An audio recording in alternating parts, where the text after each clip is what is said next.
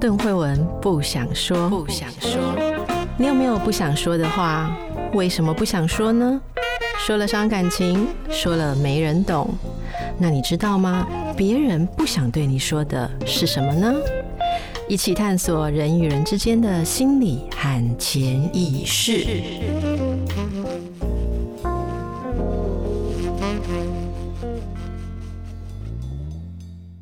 大家好，欢迎来到神话人生，我是主持人邓慧文。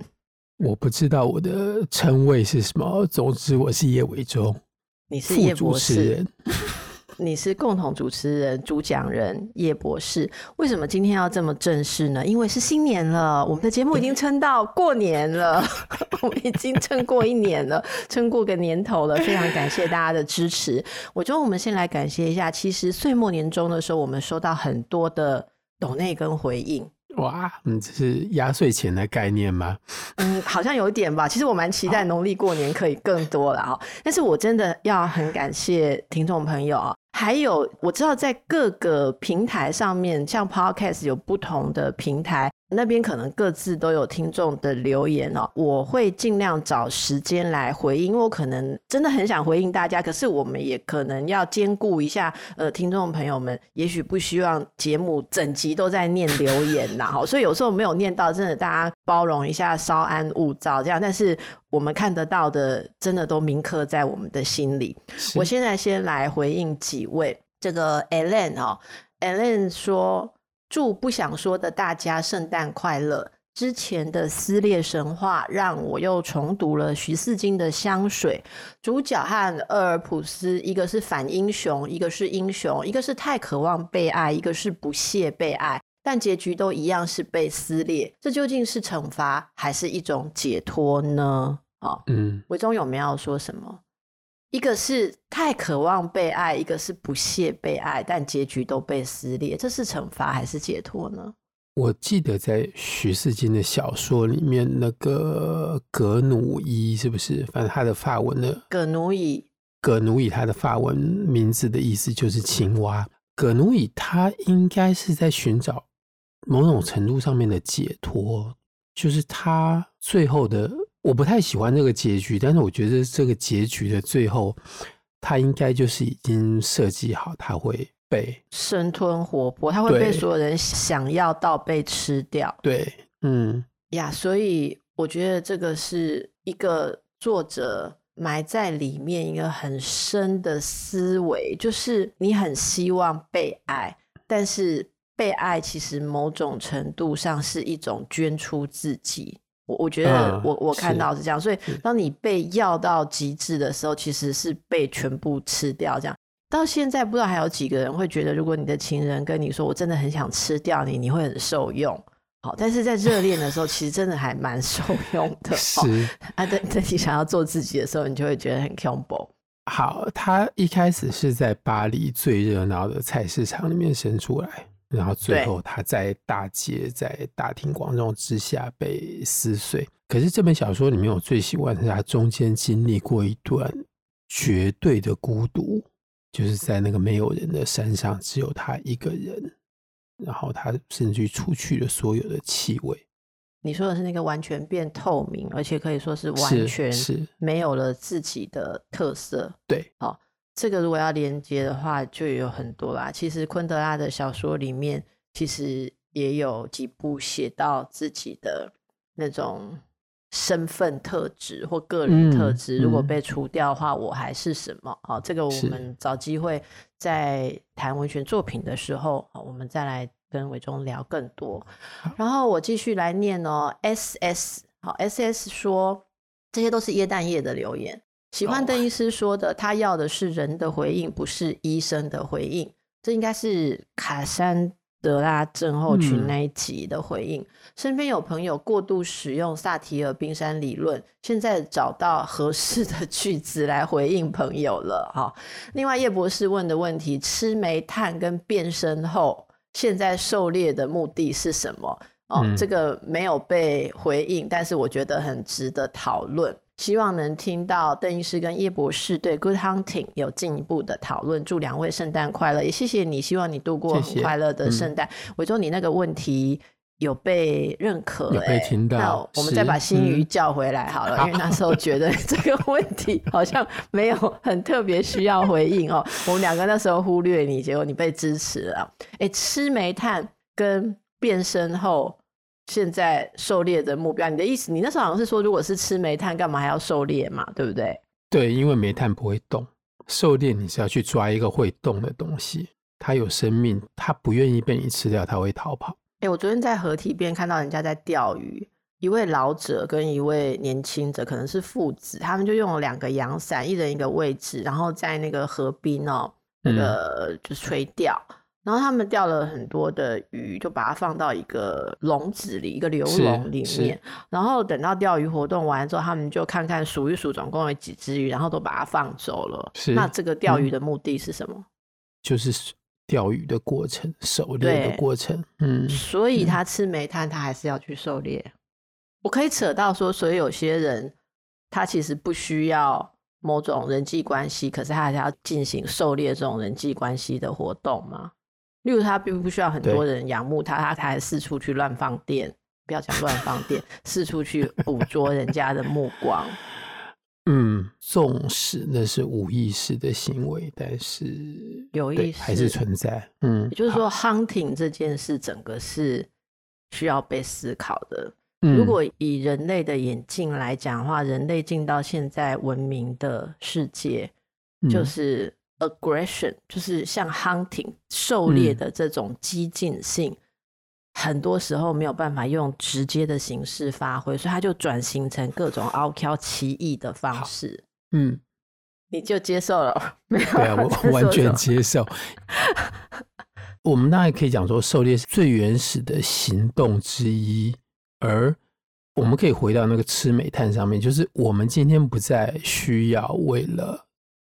吃填饱肚子出去狩猎，但是狩猎的这个行为仍然在我们的生活，在我们的生命的最底层。嗯，要去抓到一个什么东西，嗯、不是我的东西，某种本能。例如说，你把某种野兽豢养成家畜之后，它还是要做着某些本来的动作吧？我想这是那个爱死机器人最后的结局吧，就是它还是要做。让他自己能感觉他最擅长，或他最能够实现他的力量是的行为吧。好，我想不知道这是不是 SS 你有共感的地方哈？不知道您平常的 hunting 行为现在在文明中是用什么方式来展现？可以再偷偷的跟我分享一下。好，谢谢你。另外下一位是影哦，影说超喜欢神话人生这一集讲到恋人之间的书信，很有感觉。我觉得尤其是写诗，更能够传达现实生活中没有办法言说的情感。另外，以前在演员训练中指导的前辈也说过，在舞台上最好的演出之一是不用言语也能牵动观众的心跟情绪，嗯、让观众相信演员所看到的。当然，透过台词传递也很重要啊。这样的关系也很近似于奥菲斯的故事。OK，那谢谢影啊。好，然后再来邓医师叶博士，圣诞快乐！这圣诞快乐哦。然后这一位说，呃，虽然身为一名女性，但是一直想不通节日收到礼物跟证明自己很特别的关联为何？只有 get 到邓医师想要很多礼物的心愿。刮胡超可爱。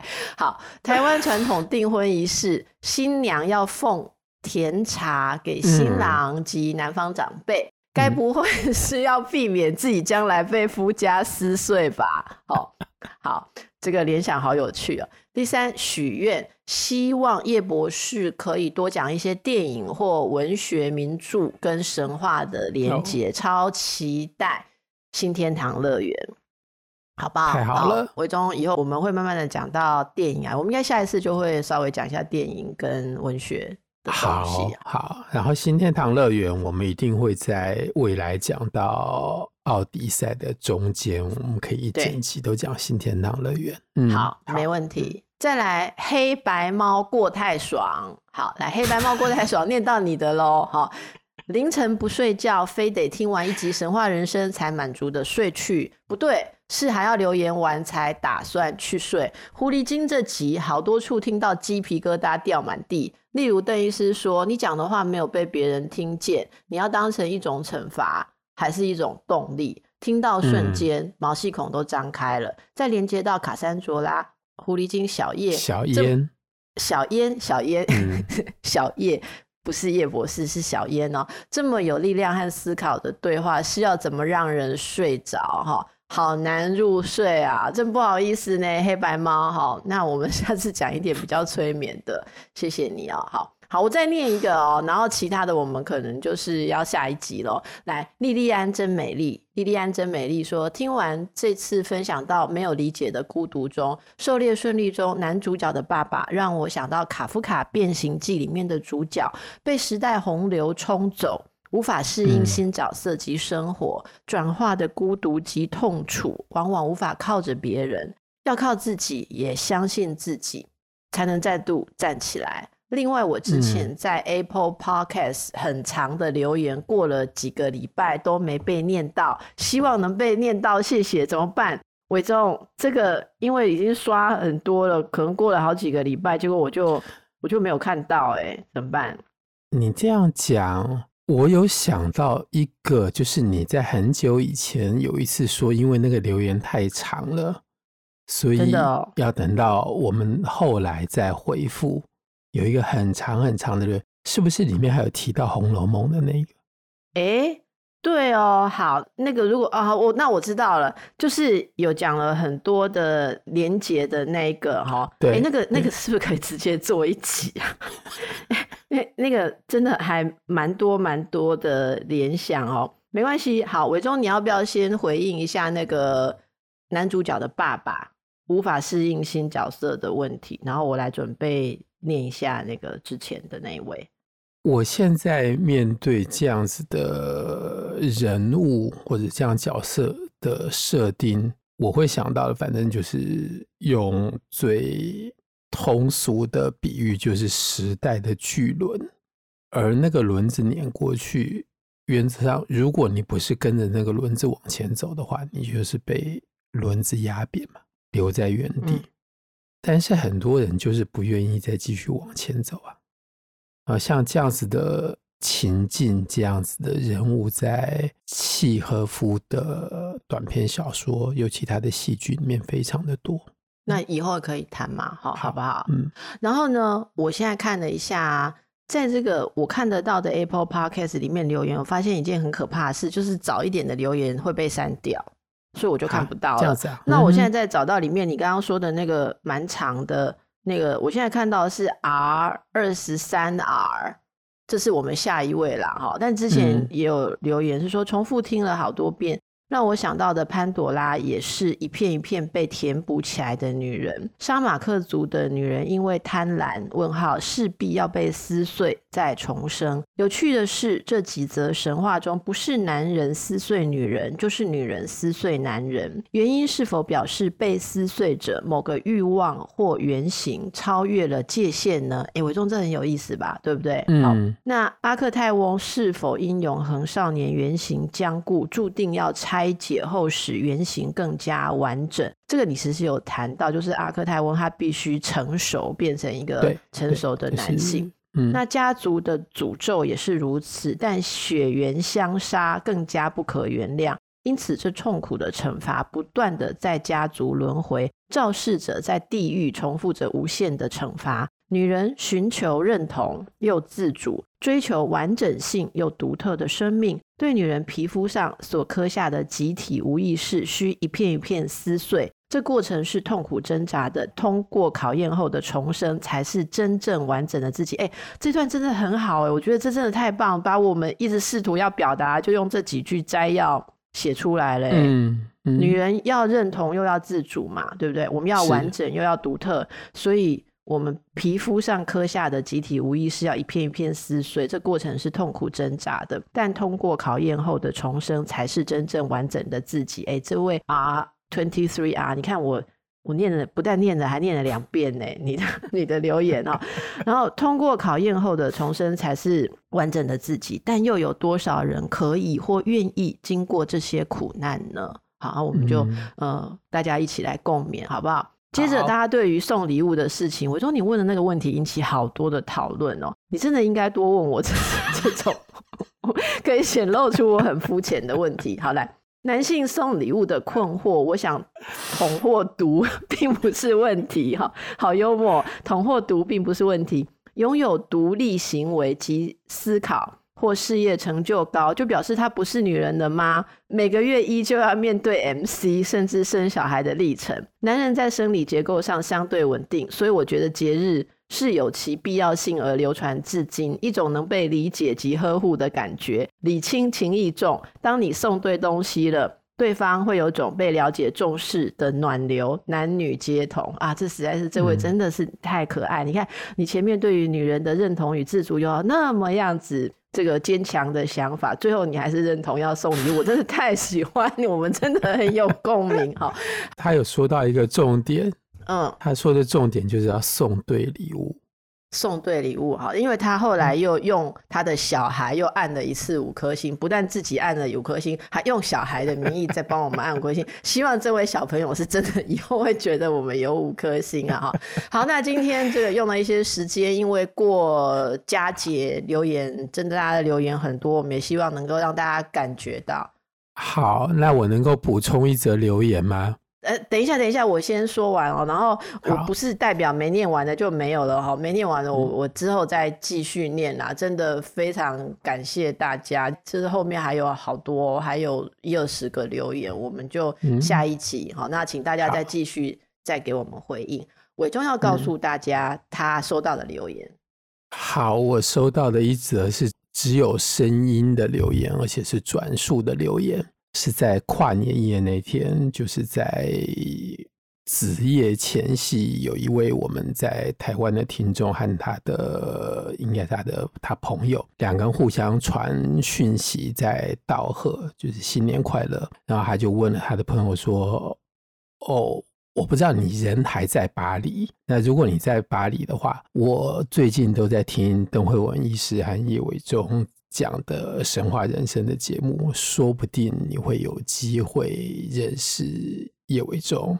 然后他的这个朋友就回简讯给他说：“我正要去他家吃饭啊。”所以他进了门之后就把这件事情告诉我。我说：“好，那我一定要回应一下这位听众对我们的支持，谢谢你。”你知道吗？因为现在解封了，慢慢我们会有听众朋友开始去法国旅行了，搞不好他会想要去找叶伟忠博士所在的景点，这样子，我们以后可以用抽奖猜谜来看看有没有。招待神话人生的听众，哎、欸，还是我应该要带团、嗯？我应该带神话团。对，你跟他带团，你去帮我们导游一下。然、嗯、后我们期待这个疫情更过去之后，因为我真的觉得我们的听众朋友的留言呐、啊嗯啊，我真的觉得有时候都好想请这些人上节目来讲。我真的好想请这些人上节目来讲。好，那伟忠，我们言归正传，今天来干活吧，好，好不好？好嗯、好，今天我们要讲的是一个一样一个神话故事。这个神话故事是我的女儿点播的，因为她在书上看到之后，觉得非常非常的有趣。我觉得她的书上可能跟我小时候看到的这不知道什么故事，应该有犯一个相同的错误，所以我们等一下会把它修正一下。没关系啊，先不要管，嗯、因为给小孩子看的神话故事，神话故事里面太多限制自己的东西，所以我们要。感谢那些改编的人的苦心孤诣。好，那我通常都不会跟小孩说他看的书有错，嗯，因为小孩就会说你看的才有错嘞。好，我你知道，我觉得我们要养成一个概念，就是小孩是新人类。跟他们比起来，永远是我们知道的东西是错的。如果他们的事情跟我们不一样，那我们要谦卑，我们要知道说他们的东西永远会把我们的东西淘汰。我已经学会了，我已经真的，我现在已经彻彻底底的知道，我绝对不会去说比我年轻的人看的东西是错的。我绝对不会跟他说古代不是这样哦，传到你们歪掉，不是。我就是害怕说哦，OK，我如果不接受到新的，我会被淘汰。所以大家有这样子的想法。那伟忠等一下谈谈，我大概就会。应该说，我大概听了伟忠跟他稍微讨论之后，我就知道为什么女孩会对这个故事有感觉了哈。那这也是非常有趣的一个点，待会再来聊。这个故事是米达斯。哦，米达斯的故事的本身还是从欧维德的《变形记》里面出来的。但是在讲米达斯的故事之前，我稍微介绍一下他的身世。那米达斯他是在小亚细亚，也就是今天土耳其沿海这边的呃弗里吉亚那块地方的某一个城市的某一个国家的国王。然后他的爸爸叫做郭蒂亚斯。郭蒂亚斯流传到后世最有名的事情是他绑了一个结，没有人解得开的结。那这个结的由来是当地的国王死了以后没有继承人，然后神谕宣告说那天驾着牛车进城的人就是未来的国王。而就在这个时候，有一对男女。就驾着牛车进到城里面来，这个男生就是郭迪亚斯。那为什么会这么凑巧呢？就是他本来只是乡下地方的一个贫穷的农夫。就在这一天早上的时候，他发现有一只老鹰停在他那个牛跟车连接的那个牛轭的上面，然后停在那边一直都不飞走。他觉得不太对劲。我不晓得他自己有没有这样子的知识，但是总而言之，老鹰是鸟中的王，就是它是代表着宙斯的鸟。于是呢，他去附近的城市叫做泰尔米索，去里面希望有人告诉他这件事情是怎么一回事，因为泰尔米索里面的人具有占卜。预知未来，然后解释人间的这种奇特的现象的能力。他要往那边去的时候，在途中遇到一个少女，要么就是这个少女她她是那边的人，所以她具有这样子的能力。她甚至于有可能是当地某个家族的女祭司，甚至于有人认为她根本就是女神的化身。然后这位少女跟他讲说：“我知道这是怎么一回事。然后我告诉你就，总而言之，你要把你的这辆车子献给宙斯。”于是呢，他听完之后就照办，就在当下应该就是跟天神祷告说：“我把这辆车献给你。”然后呢，在故事里面，他做完这个动作之后，还直接向那个少女求婚。那个女孩子就答应了，所以他们俩就坐着车子进城。进了城之后，他就变成了国王，未来的国王。那他知道他的人生的这一切的命运的转捩点，跟他后来一生的这种能够成为国王的遭遇，全部都是因为这辆车，然后因为这辆车能够献给宙斯，所以他就把这辆车停在神殿的前面。那因为是献给神的车子，他不能够被人拉走，所以他就用绳索把这辆车子绑在神殿的前面。他在那边打了一个结，可是那个结最奇怪的地方是你找不到绳子的另外一头在哪里，所以你根本没有办法把它解开来。这个人就是我们接下来要讲的米达斯的爸爸。他的爸爸叫做郭蒂亚斯，然后有一个呃，英文里面也有法，英文、法文里面都有这样的片语，就是叫做郭蒂亚斯的结。这个结就是表示一个复杂的问题，没有任何人能够解得开。然后这个结传说中在西元前三百三十三年，亚历山大大帝他攻陷了这个城之后，有人告诉他说。有这样子一个古代流传下来的难题，然后亚历山大说：“这个结有什么解不开的地方呢？”他就一剑劈下去啊，我就知道，把它劈断了之后就是这个结。我说为什么我知道吗？你知道吗？为什么？我刚刚一听就觉得说这是什么无人能解开、没头没尾的结，就是把它劈开就好啦。对，我真的不像个女人哦，我。你知道吗？我今天已经念了很多留言，我真的不想讲太多了哈。但是以前你知道我们在中学的时候要做中国结，嗯嗯啊，中中国结，我就问老师说，为什么我们需要把绳子绕来绕去、绕来绕去，搞出这样一个结呢？嗯、老师说，这样可以做纽扣啊，可以做装饰啊，可以做很多很多的东西呀、啊。嗯、是，是我一直都会觉得，为什么需要把绳子跟结搞得这么复杂？好，总而言之，这就是反正人都是在少女时代的时候就会显露出他个性的障碍。所以你刚刚一直在讲这个 Gordian，这就是所谓英文里面 Gordian knot，对不对？好，无人能解之前。嗯，我就是想想亚历山大，嗯，因为亚历山大是个大帝，我觉得他绝对不是什么在那边慢慢的扯扯扯扯找出什么奇怪的东西，他一定是把它劈开。好，我觉得现在非常的受到安慰，你可以继续了。好，好，好，那我们现在来到故事的。终点，这个主角人物叫做米达斯。那根据这个神话这样讲下来，米达斯应该就是郭迪亚斯和这位泰尔米索族的少女生的小孩。但是根据其他的版本，另外一个版本说他的母亲是大地之母。总而言之，他的母亲不是普通人就是了。对，那大地之母的祭祀就是在。弗利基亚那个地方，在他的故事的开头的重点是他遇到了一个神，这个神原则上是酒神。然后在欧维德的版本里面，刚才还是有提到奥菲斯，在欧维德的版本里面，这个米达斯的故事就在奥菲斯的故事的紧接在他的后面，他遇到酒神。就是酒神身边的一个跟酒神之间的关系，就像亦师亦友的一个长者，叫做塞雷诺。塞雷诺虽然是酒神身边的人，但是他还是会喝醉，喝到大醉。有一天，他喝了大醉之后醒过来，就我先讲第一个版本，他不是在我们接下来讲这个故事的线。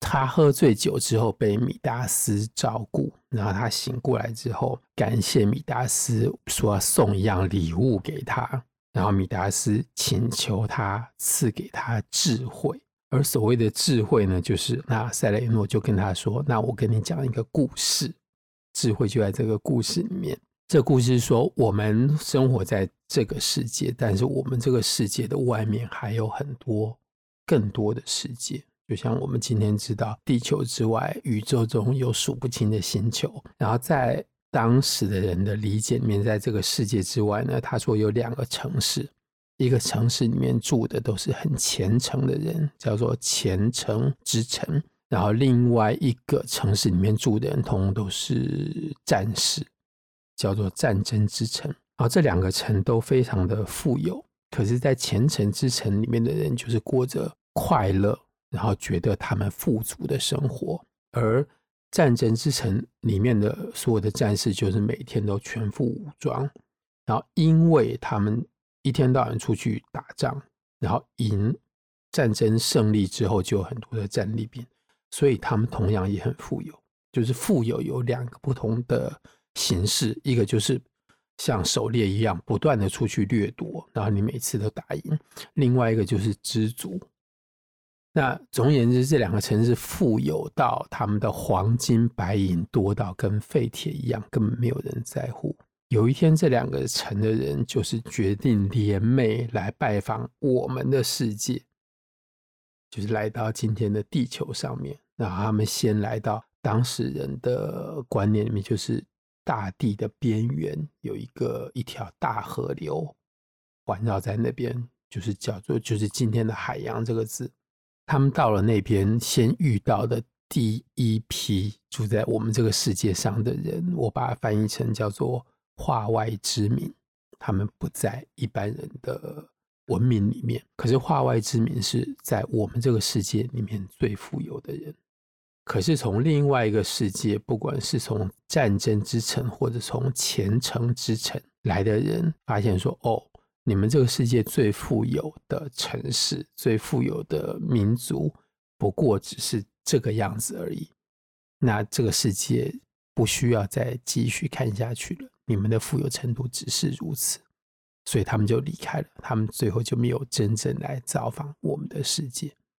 这个是塞雷诺跟他说的故事和里面的智慧。也就是说，嗯、米达斯照顾了塞雷诺。然后塞雷诺醒过来之后，允诺给他一个他要求的东西。当米达斯要求智慧的时候，塞雷诺给了他这个预言，也就是这就是他给他的回报。那这个预言应该是有某种智慧的价值在里头。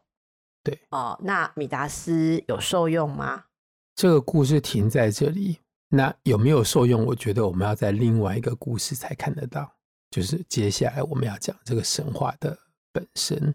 基本上，这个预言如果送给你的智慧有增加吗？我应该没有。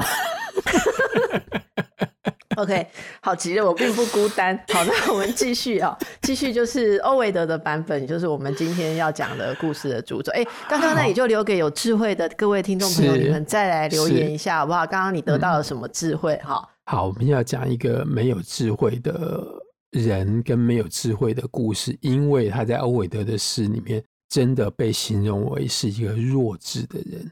当他要求了一个错误的礼物，在欧维德的版本里面，同样的就是在奥菲斯被撕裂了之后，奥菲斯的好朋友那个地方的国王非常的伤心，所以他处罚了这群女凶手。然后这群女凶手在被国王追捕的过程当中，全部都变成了树。那酒神的队伍，这些是酒信仰酒神的，喝了喝醉了之后狂欢的女人。然后这些女人在队伍的最后面变成了树木之后，酒神的队伍继续往前走。可是酒神队伍里面有一个人，就是同样也是赛雷诺，他喝的醉到没有跟上队伍，就是酒神跟其他人通通都离开了。他喝醉了，就躺在原地继续睡觉。然后第二天被当地的乡下的乡民，他们完全不知道这个是什么样子的人，就把他捆绑起来送到国王的面前，就是送到米达斯的面前。而米达斯他曾经透过当地的一个著名的诗人，知道曾经参与过酒神的这种。信仰的秘密仪式，所以他一眼就认出来这个是酒神身边的人，是赛雷诺。然后等到他醒了之后，他就把他当作用上宾之礼来款待他，再让赛雷诺在皇宫里面舒舒服服吃得饱、喝得足。这样过了十天，然后第十一天的早上，他带着大队的人马护送赛雷诺去追上。酒神的队伍，等到他们追上了酒神的队伍之后，酒神非常的感谢他，你把我的师长这样子好好的送回来，所以酒神就说：“好，那我让你许一个愿，我让你实现你的心愿。”于是呢，米达斯他跟酒神要的愿望是，他希望他的身体碰触到的任何东西。都变成金光闪闪的黄金。那我要强调，他的愿望当中说的是他的身体。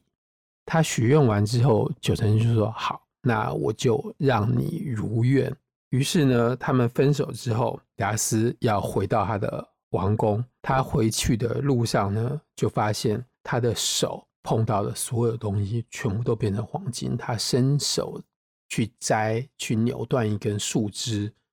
那根树枝就变成金枝黄金的枝叶，然后他捡一颗石头起来，那颗石头也变成黄金。他去摸到一个土堆，那个土堆就变成一条一条的金条。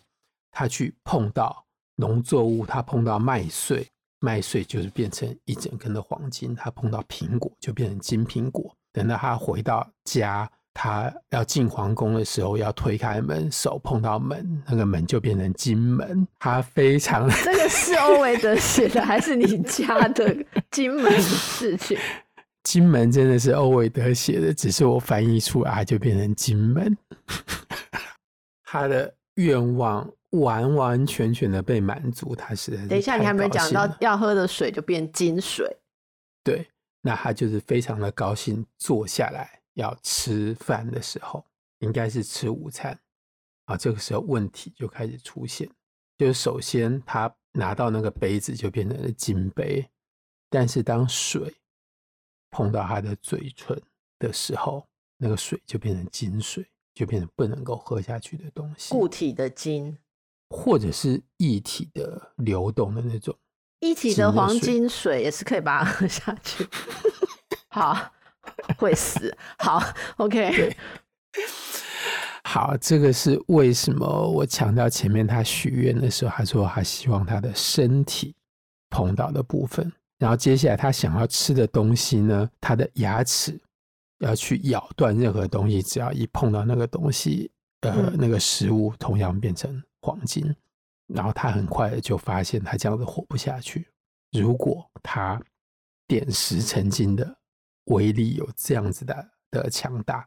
于是他在身体发出的抗议，他饥渴难耐的状况之下，他又追去找到酒神，然后跟酒神忏悔说：“我错了，请你收回我许下的这个愿望。”然后酒神觉得好吧，你终于了解知道你犯了什么样的错误，酒神就答应了他。但是呢，这个愿望不是这样子说收回就收回。所以酒神跟他讲说：“你身上具有这个能力，只有一个办法能够让它完全的消除，就是你去附近的那个一条河流，在附近一个大城市叫萨尔德，然后你去它旁边那条河流溯溪而上，你一直到那个河流的源头，那里有不断的涌出来的泉水，你去站在那个泉水里面，让那个泉水泉水碰到他的身体会变成黄金。”但是因为泉水是永远不断流出来的水，那等于用一个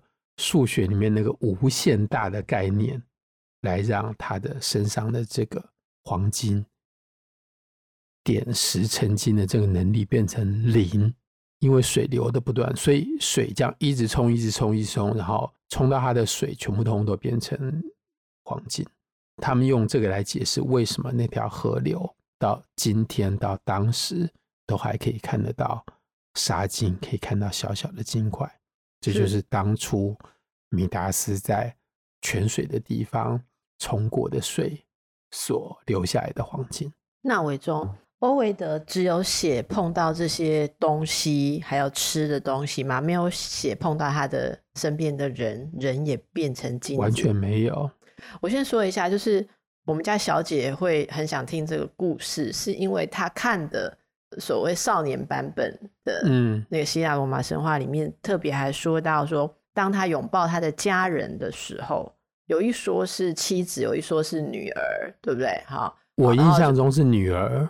对，嗯，那就是他所爱的这个女子也整尊变金的了，所以他才整个大惊慌，然后要去找酒神收回。是没错，嗯，好。嗯那这个大家就应该有很多的感触啦。其实我在看到这一段的时候，嗯、那些东西变成金，我在想后人会加上人这一段，是因为其实所有的东西变成金，可能都还觉得不错吧。哈，反正金子你可以拿去换任何你想要的东西，可是。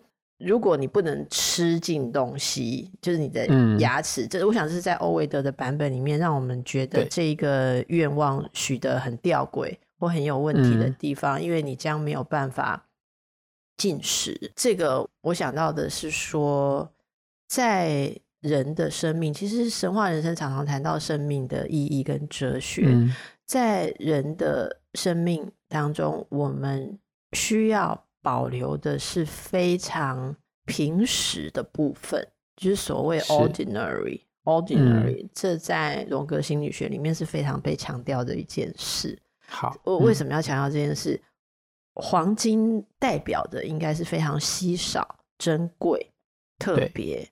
对，对。但是当你把自己推入一个所有你周遭的事情都是那么样的珍惜。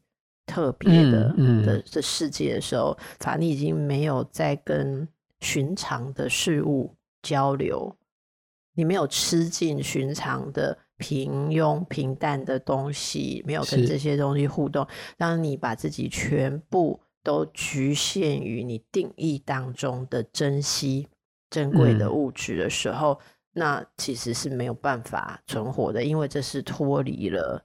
人需要活着的本质，就是你需要吃的食物一定是最跟大自然连接在一起的，这些东西不能被点石成金，不能被转化。嗯、那我觉得这个概念可能，也许对一般人而言都很抽象，才会有后来的人要附会，再加上一个。那你想想看，如果你所爱之人都变金子，这个概念就被具象化了。好、嗯，就是你把人变成是金子。那那个人就不再有自己的想法，或不再是活着跟你互动了吧？嗯，哦，虽然他变成一尊金子，那、嗯、这个我们也可以想象，有些时候我们在关系当中，的确是会想用你的方式去真爱对方，就会把对方整尊变成是 你的金皇后还是金公主的时候，你其实是失去了他，失去了他。对，在这两个。原始的版本跟后来一个我觉得比较像童话的版本里面，都是米达斯他活不下去。那在原始的版本里面，他活不下去是因为他没有办法进食。对。而在后来的版本里面，他活不下去是因为他失去了他最爱的人。嗯。然后我印象中就是他的女儿是公主。嗯。我觉得我小时候。我在看这个公主的版本的时候，我就已经有想到其中的一个问题，就是那可能是我中间还已经有某一种混淆，就是如果他许愿只是他的手碰到的东西会变成黄金的话，因为在那个故事里面是他去抱拥抱他最爱的他的女儿，他一抱他的女儿就变成了黄金整尊。我相信在后面的这个版本，一定是把他的能力局限在他的双手上面，所以他失去的是他最爱的人。如果只是这样子的话，他还活得下去，因为他不需要用手，一样可以吃东西，一样可以喝水，有人可以喂他吃，就是端着水杯，然后把食物放进他的嘴巴里面。我我在想，这个愿望最危险的地方就是。其实他不一定要许愿变成黄金的，只要我们许愿是所有我碰到的东西都要变成我想要的某一种东西，其实结局都很类似，是，就是这个许愿的寓意吧。当我们真的把所有接触到的事物都变成如我们所要、如我们所愿的时候，其实是不可能继续存活下去，因为就你的世界其实就没有他者，所有的人都变成你想要的那个东西了。嗯嗯好，那等一下，我们如果有时间的话，我们再回来讲一些类似这种故事里面三个愿望的模式。好，那这个可能要等到下次了，嗯、因为我们还要讲一下米达斯后来怎么了。对，那在欧维德的版本里面呢，当米达斯的点石成金的能力被泉水全部都都洗掉之后，他还是有一种怅然若失的感觉。他失去了什么？然后不管他失去的是他的能力，还是失去了他原来对于财富、对于黄金的喜好，所以他接下来就是有点郁郁寡欢。他就不在他的，然后他总言他的生活就完全有一个很大的改变。他开始比较是在独自一个人在山林里面，不能说徜徉，但是总而言之，他一个人在山林里面。浪游啦，你你本来写的是，你上次写的是浪游，我觉得还不错。嗯，然后他在那边呢，还山林里面的神，就是木神，我们说的木神潘 P A M 对，好，和木神潘成为了好朋友。而有一天呢，这个。自大的木神，因为木神他有一个乐器，他所发明的乐器就是我们今天所说的潘神笛，就是那种排笛。他用芦苇一根一根把它用蜡粘在一起。然后木神说，他觉得他的演奏出来的音乐比阿波罗七弦琴他演奏出来的音乐还要悦耳动听。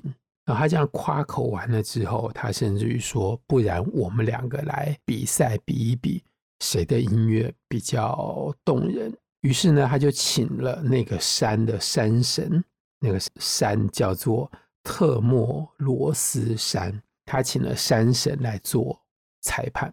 那欧维德在那边写的还很幽默，就是山神说好，山神就是这样坐在那边，坐在裁判席。他坐定了之后呢，他还用双手把长在他耳朵上面的树木拨开，这样才听得清楚两个人的演奏。那牧神他先演奏他的排笛啊，当然非常的好听。可是他演奏完之后，换阿波罗弹他的七弦琴，那一听就是两种完全不同的音乐。那我们可以说，阿波罗的音乐应该是仙乐，而牧神他所演奏的是城市里面普通的音乐，乡野的音音乐。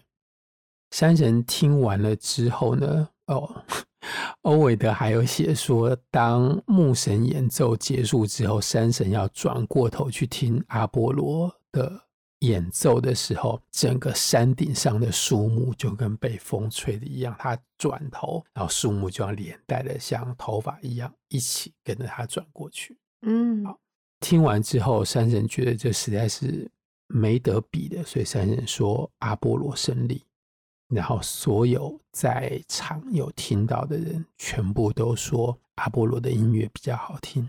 但是只有在这个时候，我们不知道米达斯到底是基于友谊在支持他的朋友，还是因为他真的听不出来，就是他真的觉得牧神的音乐比较好听，他就出来抗议，说不对不对，那个不是阿波罗的音乐。比较好听，不是他在比赛中间赢了，我觉得是牧神的音乐比较好听。他这么说完，一方面当然触怒了阿波罗，一方面他应该是违反了一个客观的标准。这是为什么？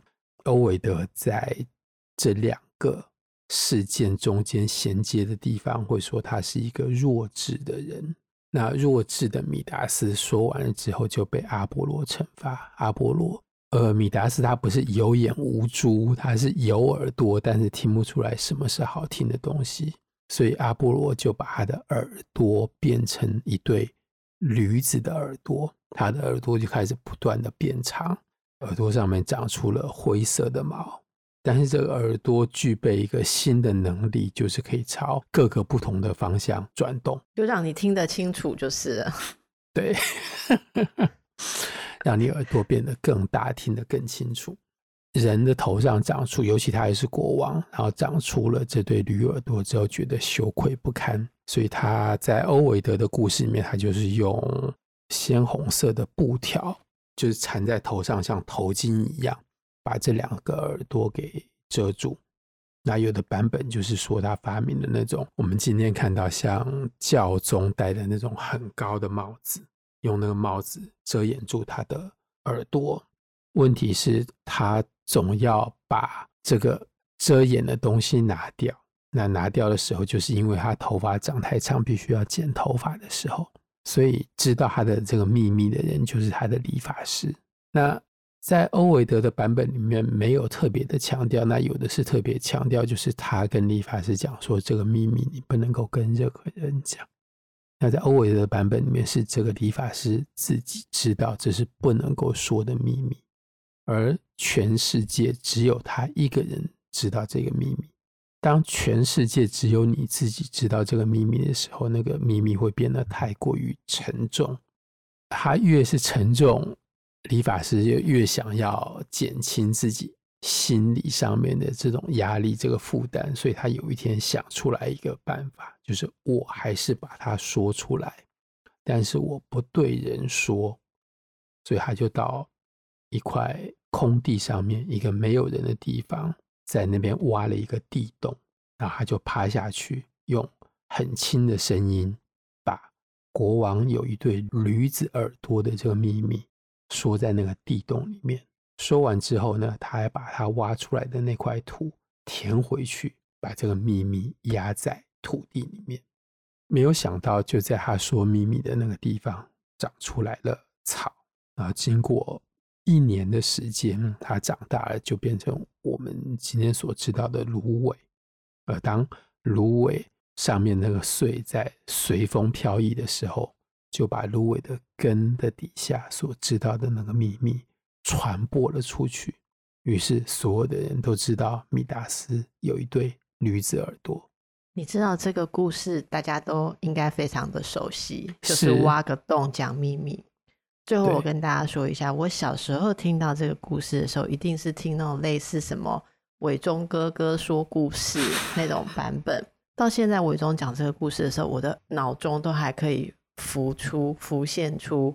Replay 当年我听这个故事最后的结局，就是国王有对驴耳朵，嗯，国王有对驴耳朵，国王有对驴耳朵。天啊，我连那个声调都还记得。你看看埋在地洞里面的秘密。可以流传多远？流传多久？我突然想起来，我这大概四十年前听到，四五十年前听到吧？